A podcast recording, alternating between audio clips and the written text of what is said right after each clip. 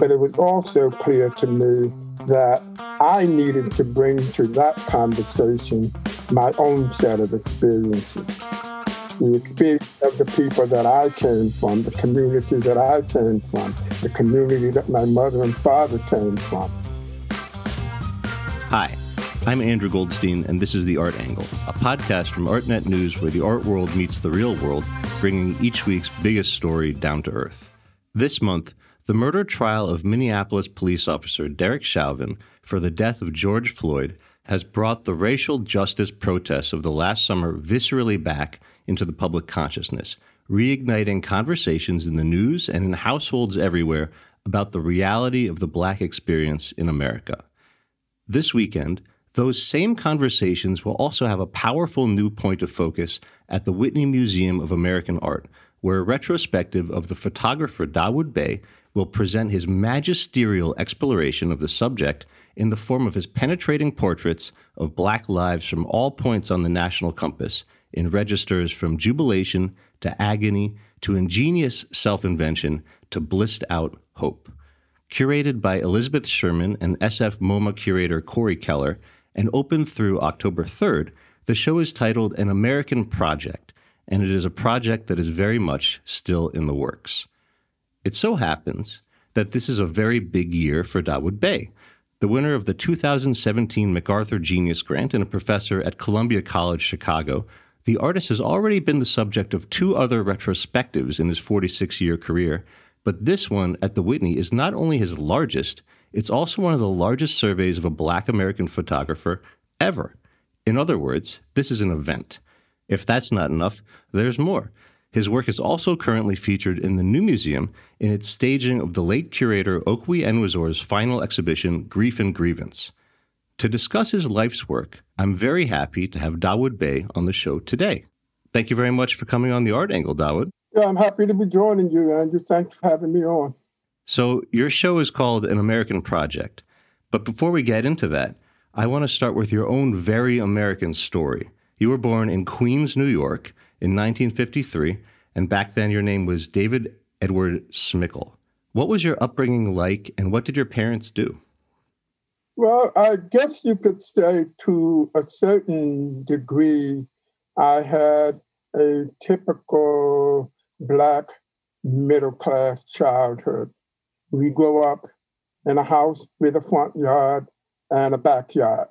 We didn't exactly have a picket fence, but it was a very suburban kind of childhood, playing in the streets most of the time. Pretty much everyone on the block knew each other. And the block and school were basically my little universe. I grew up in a house full of books, either books that were being ordered from the book club. I had the Encyclopedia of American Poetry. My parents ordered the Encyclopedia Britannica. And my dad had his own library that he kept in his space, probably so that I wouldn't get it and start messing with his books. And that became, I think, really interesting when, after the second grade, mandated busing became the law. In order to integrate American schools, the solution was that Black kids would be bused into formerly all white schools. And I can definitely say that the shape of my world changed at that moment in very profound ways. The white teachers that I had I don't think that they knew that there was such a thing as a little black boy with a house full of books. Because uh, what began to happen was that whenever I got an assignment, for example, to write a poem, I got the Dictionary of American Poetry. Writing a poem, no challenge. And I would turn that poem in, and the teacher would look at it rather incredulously and ask me, Where did you copy this from? I'm not copying a poem? I mean, this isn't calculus. I was clearly not being seen or recognized for who I was. And that basically kept up until I showed up in high school completely pissed off. So, was this a conversation that you had in your house about the state of civil rights in America and this idea of America, what way did you think of it when you were growing up? The way my father explained it very briefly was that you have to be twice as good. That was the operative equation in order to achieve whatever you're going to achieve, because the debt was certainly not stacked in our favor. I mostly remember a lot of anger and frustration attached to that. Because my dad was an educated man himself. He was an electrical engineer. And he was actually in his field one of the first to achieve what he achieved because people didn't believe that a black man being a microwave electronics engineer was something that they probably couldn't even imagine. It was just something that I had to figure out how to carve out my space in spite of not being seen and being sent to the guidance counselor for things that to me I obviously hadn't done.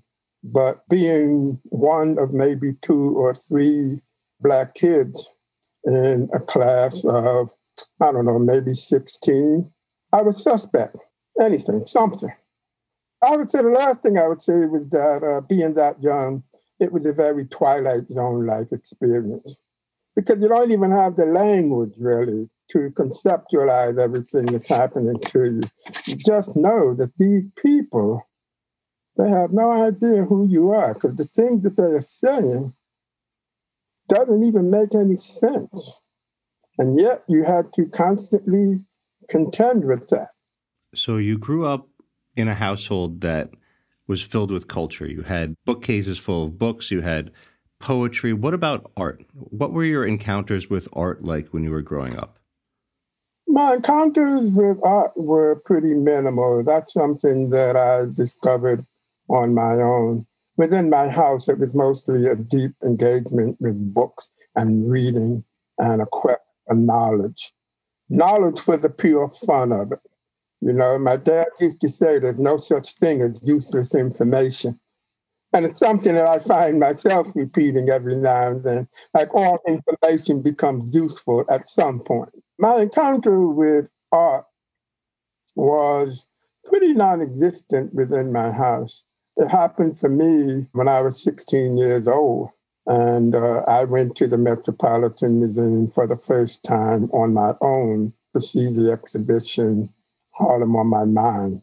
That was 1969. And you know, 1968, 1969 in America was just a real socio political flashpoint and people were speaking back to institutions in power of all kinds. And that included the museum. So much so that this controversy around this one exhibition at the Metropolitan Museum ended up on talk radio, it ended up in the local newspaper. And by 1968 69, I had a developing uh, social consciousness. Just to linger on this for a moment, the show at the time was meant to capture the dynamism of Harlem, but now it's mainly remembered through this lens of its infamous lack of representation by any single black photographer. What was the conversation about this show like at the time that was the flashpoints that you were seeing, you know, on TV in the conversations? It was about Harlem, and there had been several failed meetings to address whether the community itself would have some degree of agency or authorship around the construct of this exhibition that purported to be about them. And those meetings were held, but they inevitably went nowhere, which is why ultimately, when the exhibition opened a picket line was thrown up in front of the museum by various folks from the Harlem community and also a group of progressive artists who had organized the Art Workers Coalition. And uh, the artist Benny Andrews had organized a group called the Black Emergency Cultural Coalition. And uh, at that point, with the picket lines in front of the Met, that's when I heard about it. That's when I heard it on talk radio. And that's also when I read about it. And being socially engaged and socially aware at that time, I decided to go see what the controversy was about. As fate would have it, on the day I went to see the pickets and to see what the controversy was, there were no pickets at the Met that day. And so I thought about it and decided to go in and see the exhibition. And it seemed entirely an act of fate because, quite frankly, had the picket lines been there, I'm not sure I would have crossed the picket lines to go in. Probably not. Maybe, but probably not. And if someone had handed me a sign, I would have started marching around with everyone else. But as it turns out, there were no picket lines that day. So I ran into the Met, entered the Met for the first time on my own. Know, young black teenager, 16 years old, entering into the grand lobby of the Met. And it was quite an intimidating experience. I'd never been in this place on my own, had no idea what the lay of the land inside of a museum was. So I just started walking around, and eventually I saw a sign to the second floor for that special exhibition, Harlem on My Mind. I walked up the stairs to the exhibition, and it was a rather profound experience. Although I probably wouldn't have called it that at the moment, it was a transformative experience. And it was a timely experience because I had just gotten my first real camera from my godmother the year before. And I would carry it around. I didn't know what to do with it. I barely knew how to operate it, but I would carry it around. Know, probably because it was cool. It was a camera. It was a real camera, not an Instamatic. It was a real camera. But I had no clue what to do with it, what my subject matter might be, or anything else as far as that went. And coming into the large exhibition space and seeing all these pictures of Black people on the wall of a museum. Like that was the first thing, was seeing pictures of Black people on a wall in a museum.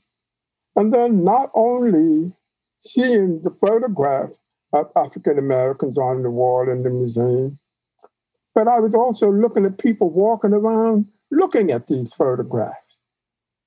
Like I know you walk around and you look at Starry Night and you look at Van Gogh, Rembrandt. I knew people walked around in museums and looked at those kind of things. I didn't know that people walked around in the museum and looked at photographs of ordinary black people. So that for me was the transformative moment when I began to connect those pictures to this camera. My mother and father had actually met in Harlem. So I had a very real, you know, family relationship to this place that was now the subject of a museum exhibition. It's not like I had an epiphany moment and figured it all out in a flash, but it was definitely the beginning of the trajectory that I continued on for several decades. Because the first project that I undertook, which was definitely uh, related to that experience and my family's history was photographing in Harlem, beginning in 1975.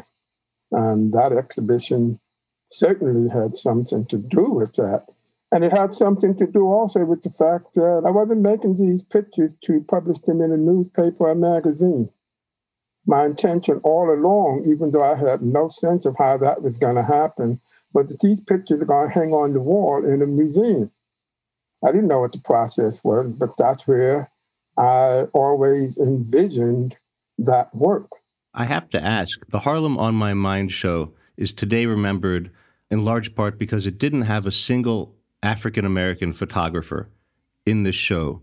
Did you think about this in a deliberate way when you were going to Harlem to take your own pictures that it was important that you yourself were a Black American taking pictures? I would say definitely because by the time I started making photographs in Harlem, I started venturing out to galleries just looking at photographs on the wall in a gallery setting.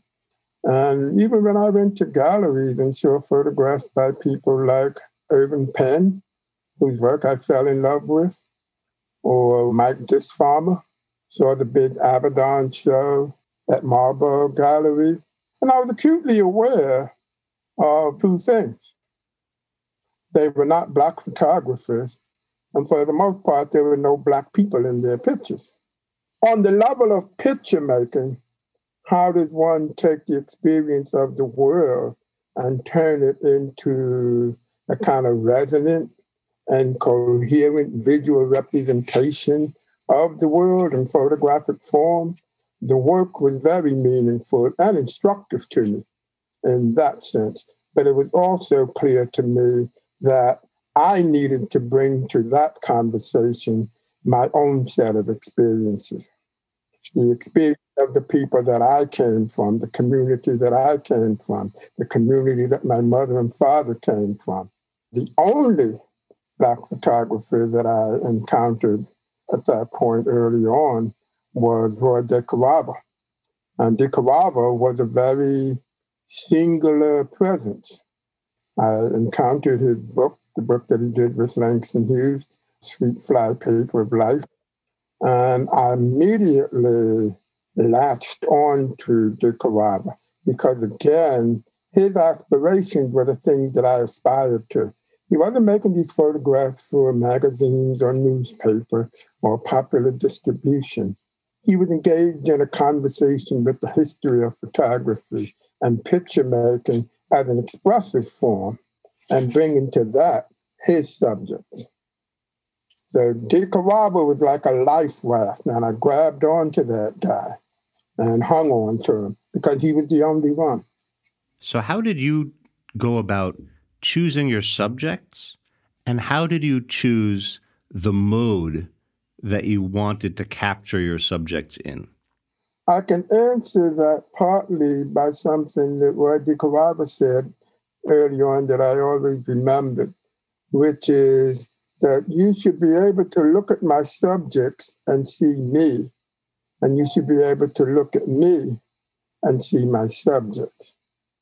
And the work is a kind of visualization of that fundamental belief that Black people have rich interior lives that they're not just social subjects, and want to make that sense of interiority something that's visible in the work. That kind of complex sense of interiority that situates the Black subject within the broader human conversation. As far as how I would choose subject, it was a very instinctive thing. You know, when I started out, I would just look for people that I thought I could make an interesting photograph with. Early on, when I started, I was looking for a subject that clearly embodied a sense of Harlem's past in the present moment. The first successful photograph I made was uh, an older black man wearing this elegant boater. And that photograph, to look at it, it could be 1920, it could be 1930, it could be 1940, but it was made in 1976. So I started out clearly making photographs, partly in reference to those photographs that I had seen, which were made in an earlier era. Walker Evans, James Van Der Zee, and those pictures are made in the 1920s and 30s. And that was kind of like my visual uh, reference. But then eventually I just started looking for people that I saw instinctively I could make an interesting and compelling photograph with. They usually said yes. Once they said yes, then I was still left with the picture making problem because then they would say, What do you want me to do? And basically, what I wanted to have them do was to just be themselves in front of the camera. But it was obvious that the introduction of the camera into the social situation changes everything. So I realized that the challenge was how do I make the camera disappear in this equation? And did you have a trick? No, no tricks, just honest interest. It was a very naked, open, honest, I'm interested in you and I'm photographing in this community. Do you mind if I make a photograph of you? It's only going to take a few minutes. Eventually, I became a very good, I guess you could say, director, how to direct people in a performance of themselves. I would always watch people's gesture as I was talking to them. And when they asked me, what do you want me to do? I would usually say something like, well, why don't you do that thing you were doing with your hands a few seconds ago? Because that's their gestural behavior. You know, the most interesting things that people do, you can't make it up. So I always pay attention to people's gestural behavior when I'm talking to them before I make the photograph because that's something that once I'm behind the camera making the picture, I want to bring that back into the photograph. So in 1979, something totally extraordinary happened, which is that 10 years after you saw Harlem on My Mind at the Met, when you were 16 years old, you had your own show at the Studio Museum in Harlem of your own photography of Harlem called Harlem USA. And this was the total opposite of the Met show in that it was a black photographer taking really, truly deeply felt photographs of black subjects in a museum in the middle of Harlem that was a historically black museum. You know, as a portrait photographer, representation is your subject. But what do you think is the relationship between artistic representation of the kind that you had in that show and political representation? I think they're clearly related. And that's why I wanted to exhibit that work not elsewhere, which is one of the problematics of the Harlem on My Mind exhibition, but I wanted to exhibit that work in the community in which it had been made. So that the people who were the subjects of the photograph could have access to the work, because that was one of the other issues in the Harlem on My Mind exhibition. And so I think using the museum in a very intentional way, realizing that the museum is part of the social fabric of the larger community and how to bring the community and the institution into a common conversation. One that in this case was a common self affirming conversation that also collapsed the space in between the museum and the community. So all of that was something that was very intentional and something that carried over from the experience of that exhibition at the Met and all of it problematic because it gave me a very clear and early sense that the museum is not a benign space. It is part of the power structure that is functioning in the larger society in different ways. And the museum is very much a part of that conversation. And Harlem on My Mind gave me both the sense that the museum as an institution in power could be spoken back to, that one could engage the museum, and that one could engage the museum in a very intentional way. So my first thought when I completed that project, when I was about two thirds of the way through the project, I went to the studio museum, showed them work, and told them that, you know, I'm in the midst of this project. When I complete it, I'd love if you guys would consider exhibiting it here. And they were impressed enough with the work that in 1979, I had the first exhibition of the Harlem USA photograph. Wow not to get too science fictiony, but you could even think of the museum as being a kind of reverse camera obscura in that situation, where the people who inside it were part of the photograph. Yeah, I've continued pretty much all of the projects that I've done since 1993 have been done as part of collaborative projects with museums. But even the Birmingham project, 2012, that work was facilitated, you know, in collaboration with the Birmingham Museum of Art And it was first shown 50 years to the day of the dynamiting of the church, 2013. You know, my work is about the photograph, but it's also about a kind of reordering and reimagining of the uh, museum as a social space and how the museum can be made to function in a way that's not separate from the larger social conversation, but through my work becomes an intrinsic part of that conversation. That goes back to the Met, and it's continued for the last, I don't know, almost 50 years. Is that why you have almost exclusively focused on portraiture as your domain of photography? I think for the longest time, portraiture has been a way for me to both assert within the spaces that my work is exhibiting and to assert the Black presence in those spaces. And it's also given me an anchor for thinking and reimagining ways in which the Black subject can be visualized and conceptualized in photographic form. I've always wanted my work to be uh, firmly anchored in the very real social world, even as I'm very deeply engaged with the aesthetics and the craft of the medium as well. But anchored in the real social world is what keeps the work functioning in a meaningful way for me. But I'm equally engaged with both an ongoing investigation of the potentials of the photographic medium and then attaching that to the Black subject, the young subject, or in some other way, the things that I'm very much interested in that are a part of the larger world that we live in.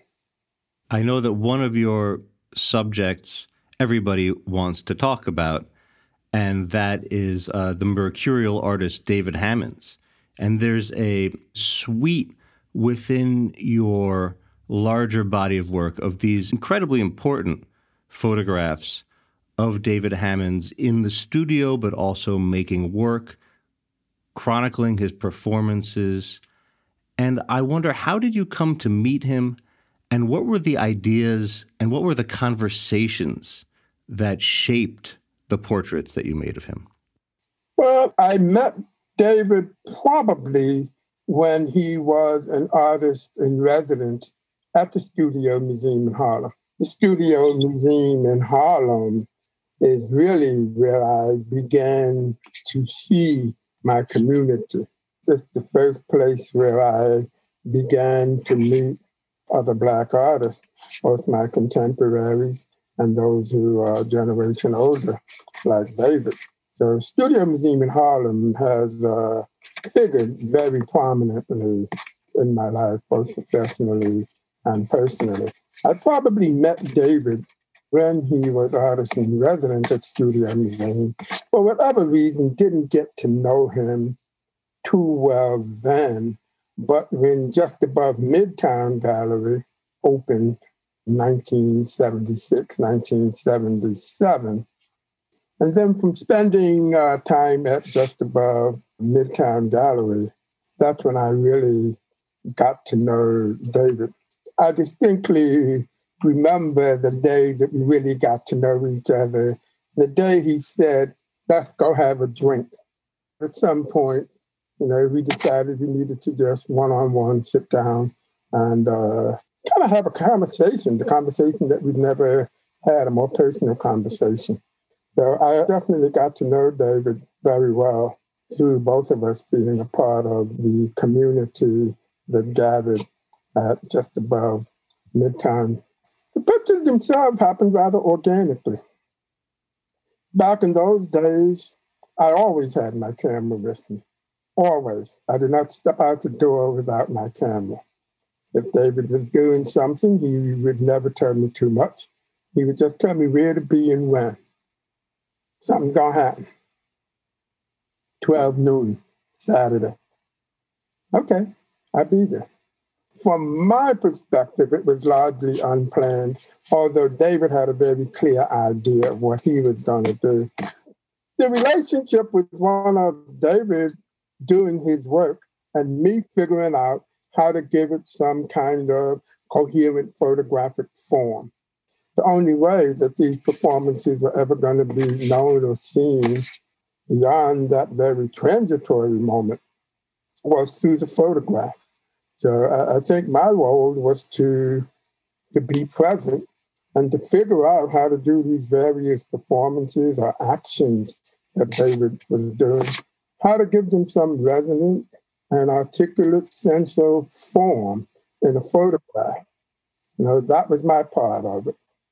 Because that was the thing that was going to endure, and that's how people are going to come to know what would have been otherwise invisible, interesting, mythic work.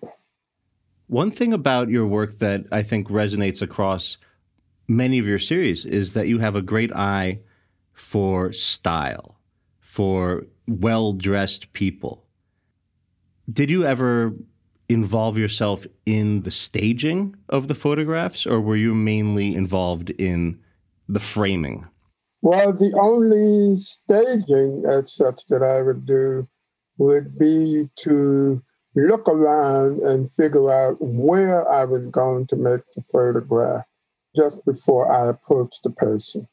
Because I didn't know how much time they were going to give me. So I needed to figure out the basic geometry of the photograph, the space in relation to the figure. You know, things that I had actually gotten a lot of from looking at Romare Bearden's work. There's a book that uh, Romare Bearden wrote with Carl Holty called The Painter's Mind, in which he talks about the structure of his paintings, the underlying geometry, on top of which he then lays these kind of fluid and animated figures.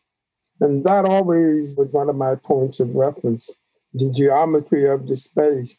And then asking that person, kind of casually, although I've actually thought about it, yeah, why don't you stand here? Because that's where I can see the shape of the thing that I want to make. So they would stage in that regard, in the sense that in the street portraits, no one is standing where they were standing before I approached them. So the staging was really, uh, in terms of figuring out the space and the shape of the photograph, and then very gently directing the quality of their performance, the gestural performance, and then the psychological performance in terms of how they relate to the camera. Because it is a performance. They're not looking at me, they're looking into the lens. So it's up to me to direct the way and the quality with which they engage the lens. I just had all kinds of ways of doing that. If I wanted a different level of intensity, I would probably say, why don't you look a little deeper into the lens? And all of a sudden they're looking, you know, there's just a different level of intensity that builds. It all took place within no more than 10 minutes, usually five minutes or so. It was a very casual encounter that required me to think very quickly and to imagine the shape of the photograph, even as I was talking to the person.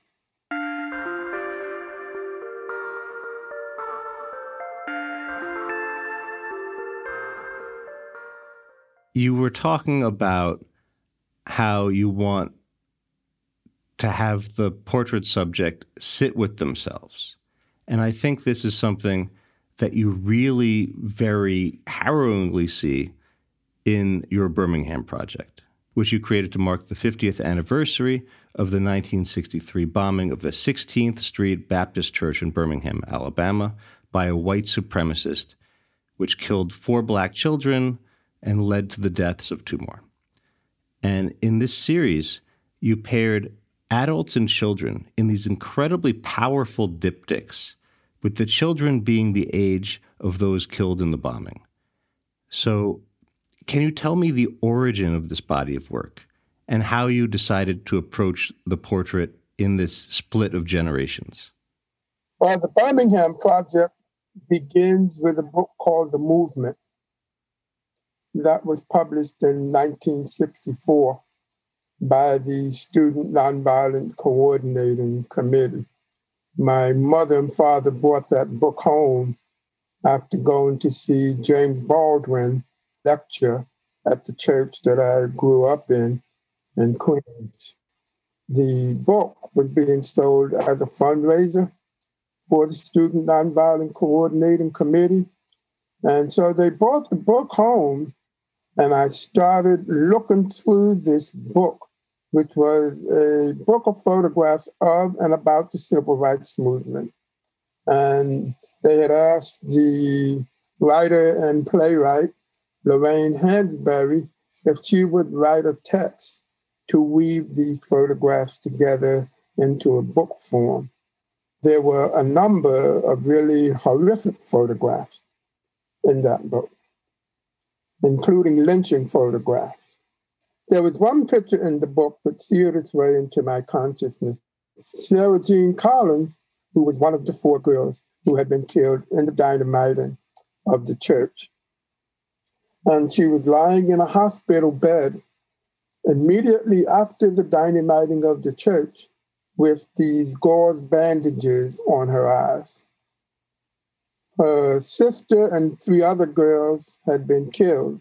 She had been there too, but she wasn't as close to the side of the room on which the dynamite had been planted.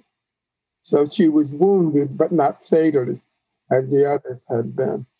And I saw that picture, and it just seared its way into my psyche.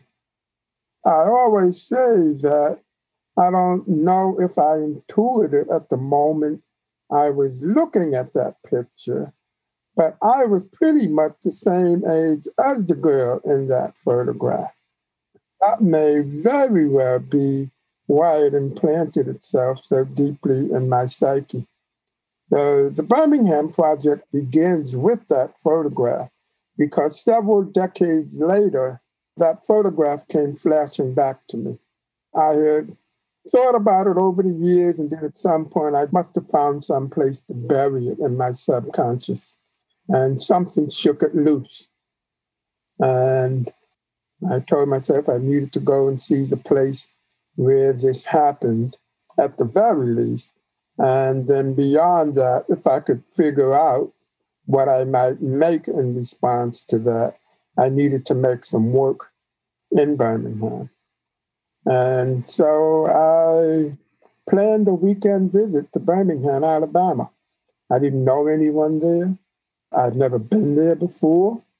I needed to go on a weekend so that on Sunday I could pay a visit to 16th Street Baptist Church and attend a church service there.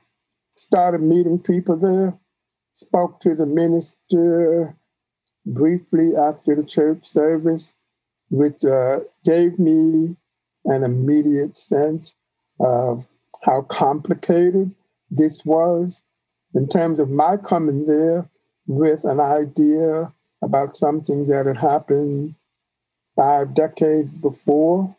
That was my idea. Because when I mentioned to the minister that I wanted to make some work there, and he said, What do you want to make work about? And I mentioned the dynamiting of the church. And he kind of shook his head. And he said, just, just stop right here. You know, we're not about all that business. How could that be? That was something that happened in 1963. I'm talking to him in 2000 what? And it kind of brought me kind of immediately to the present moment and began to make me think about how I might reconcile the past and the present in this work. Over several years, I started making periodic visits to Birmingham, doing research, spending time at the Birmingham Civil Rights Institute. In doing research, I found out that two young African American boys had been killed that same day, which I didn't know when I went down there the first time. I knew what most people know the four little girls, September 15th, 1963. That was the extent of my knowledge.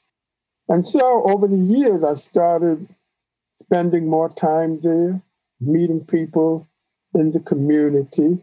I then contacted the Birmingham Museum of Art to see if they might be interested in partnering on this vague idea that I had to make some work about the history of the community in which they were situated in.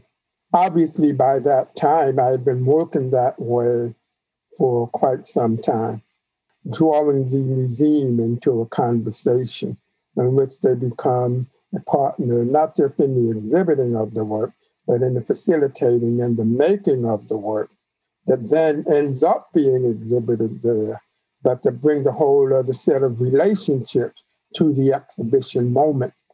Initially trying to figure out exactly how does one make work that is up to the weight of that moment, that is worthy of that moment, that responds to that moment in a responsible way. And I didn't want to just document the church. And so I decided the four girls, not even thinking about the two boys, and most people don't even know about, but the four girls were something of an historical abstraction, something called the four little girls. The sense of individual and physical and palpable presence was not something that I felt really existed. They were a kind of tragic mythic presence. I decided I wanted to make some work to give those four girls a more palpable and tangible presence. The youngest girl killed was 11 years old, and the other three were 14. And I wanted to make work that gave a sense of what exactly does an 11 year old black girl look like? What does a 14 year old black girl look like? Not a four little girl, but this girl who could have been that girl. And so started doing outreach, just reaching out into the community to find young people who were the same age as those six young people who had been killed that day, but still left the work feeling conceptually incomplete because it didn't quite address the tension between past and present. It didn't quite resonate for me in terms of both the lives and the possibilities that were cut short. And so I decided to also make portraits of African Americans in Birmingham who were the ages that those young people would have been had they not been killed. So the girl would be 11 years old and the older person would be 61 years old. And it was particularly important to me that they be that age because for it to really resonate with me, I wanted them to be that age. The other part about the Birmingham project is thinking about where the photographs are going to be made, and they're made in two different locations. One of the locations is the Birmingham Museum itself, and this time I anchored that to a very specific historical moment the Birmingham Museum within Birmingham's social history had during the civil rights era had been like all public institutions in the South at that time. It was a once segregated institution. And so I wanted that piece of Birmingham's history to be part of the narrative in which the work was made. And then also the communal space of the Black church, a very different kind of social space. Ended up having a very productive conversation with the minister of Bethel Baptist Church, which was a very progressive church in Birmingham. It was the church that was pastored by the activist minister, Reverend Fred Shuttlesworth. And that minister I have to say, unlike the minister at 16th Street Baptist Church, fully embraced the project. And so those became the two pieces of Birmingham social history that were the sites that I wanted to frame the uh, portraits. Now, the thing that I find most fascinating about these portraits is that what you would expect is that the older folks would be mournful, somber, really full of the history of the moment, and that the kids would be kids. But instead, the older folks seem very present. There's a sense of resilience, and the children seem mournful. They're very pensive. They're the ones who seem to be really internalizing the history of the moment. What's going on there? Well, what's going on is that each person looking at the work tends to look at it through the eyes of their own subjectivity. I will say that in talking to the young people who are in those photographs, my first question to them was How many of you know what happened on September 15, 1963? And from the 11 year olds to the 14 year olds, every single one of them was acutely aware of that history. I think when they came to be photographed, knowing that I was making work in the context of that moment, that's what they brought to the moment. They bring themselves to that moment and we make something together. So, while you were creating the Birmingham Project, 17 year old Florida teenager Trayvon Martin was yep. shot and killed by the police. Yep. And we all know now that his police killing was the event that set in motion the rise of the Black Lives Matter movement, culminating in the protests over police violence that swept the country last year and that now have led to the trial of Derek Chauvin. Since the issues of race, equity, and justice have come to the center of the national conversation since then, how do you think about this period of reckoning that the United States is going through intersecting with your work? Well, for me, the way I experience the moment, the way I participate in the moment is through my work. And by making work that keeps these issues present, that keeps these questions both about uh, Black representation, question uh, Black agency, and the continued assertion through my work that clearly Black lives do matter. My work becomes my vehicle and platform for asserting within the spaces that my work operates in this idea and this set of issues that you're talking about. And certainly within the space of a mainstream museum as an institution in power, that's been an ongoing conversation. And it's also the reason why, for all of these decades, that my work has been mostly focused on a conversation inside of the museum as a public space, as opposed to the gallery. But I'm, I'm mostly interested in making interventions and disruptions into the notion of American art history and those objects that are presumed to have a certain value because they are in a museum. So when people come to the Whitney Museum to see this show, there's one body of work that I think will potentially knock their socks off and be something that they haven't expected. And this is your series, The Night Coming Tenderly Black.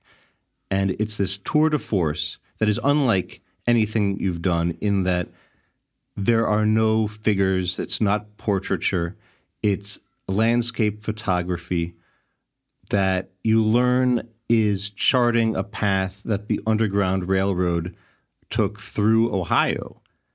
But instead of being literal documentation of the places where there were safe houses, it's actually these vignettes of what you might have seen if you were a fugitive from slavery and you were looking out through this darkened clearing under the stars or over a stream. Where did you get this idea? Well, Night Coming Tenderly Black is a imagining of the landscape of fugitivity as if through the eyes of an escaping African American making their way through that landscape towards Lake Erie, and then by way of Lake Erie, freedom on the other side in Canada. The work conceptually comes from two different sources. One of them is the final stanza in a poem by Langston Hughes. And the poem ends, Night coming tenderly, black like me. And it reframes this idea of blackness as a tender space, night coming tenderly, black like me, not coming imposingly, not coming intimidatingly, but night coming tenderly, black. And so I, I thought about this idea of the blackness of the landscape as being a space of tender embrace around those fugitive African Americans making their way through that landscape. And also, when I thought about the narrative of Blackness and the Black subject in space and material Blackness in a photograph, that brings me right back to Roy DeCarava's photographs. Because there are a number of Roy DeCarava's photographs that are very darkly printed and they're photographs of Black people moving around in and coming out of this beautiful blackness of space. It's kind of analogous to that tender black space that Langston Hughes described. And so those became my conceptual and material points of reference.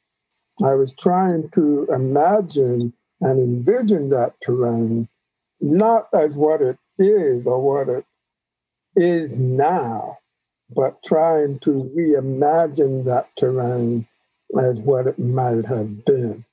And then to make something that is the material equivalent of that. So I have one last question for you your work has really been about representation. In the art world, there is a craze for Black figuration. Are you encouraged by the state of representation in the art field? How are you thinking about these two tracks of politics and cultural representation? I think I'm very encouraged. One of the things that I think has always been true is that there is a kind of accelerated creative impetus that comes out of great adversity. And I think for Black artists and Black people, we've always functioned under circumstances of adversity. You know, there's a long, unbroken history of Black expressive culture that goes back to the plantation and goes back to Africa right up to this moment. So I think that's one thing. The greater participation or the greater visibility of Black artists at this moment, you know, there's been a very real struggle to bring that into being. And to some degree, it's focused on Black figuration, but there are also uh, Black artists, as there always have been, who are working out of a more conceptual kind of framework in the production of their work. There is no monolithic way of working as a Black artist even as the market might sometimes encourage that.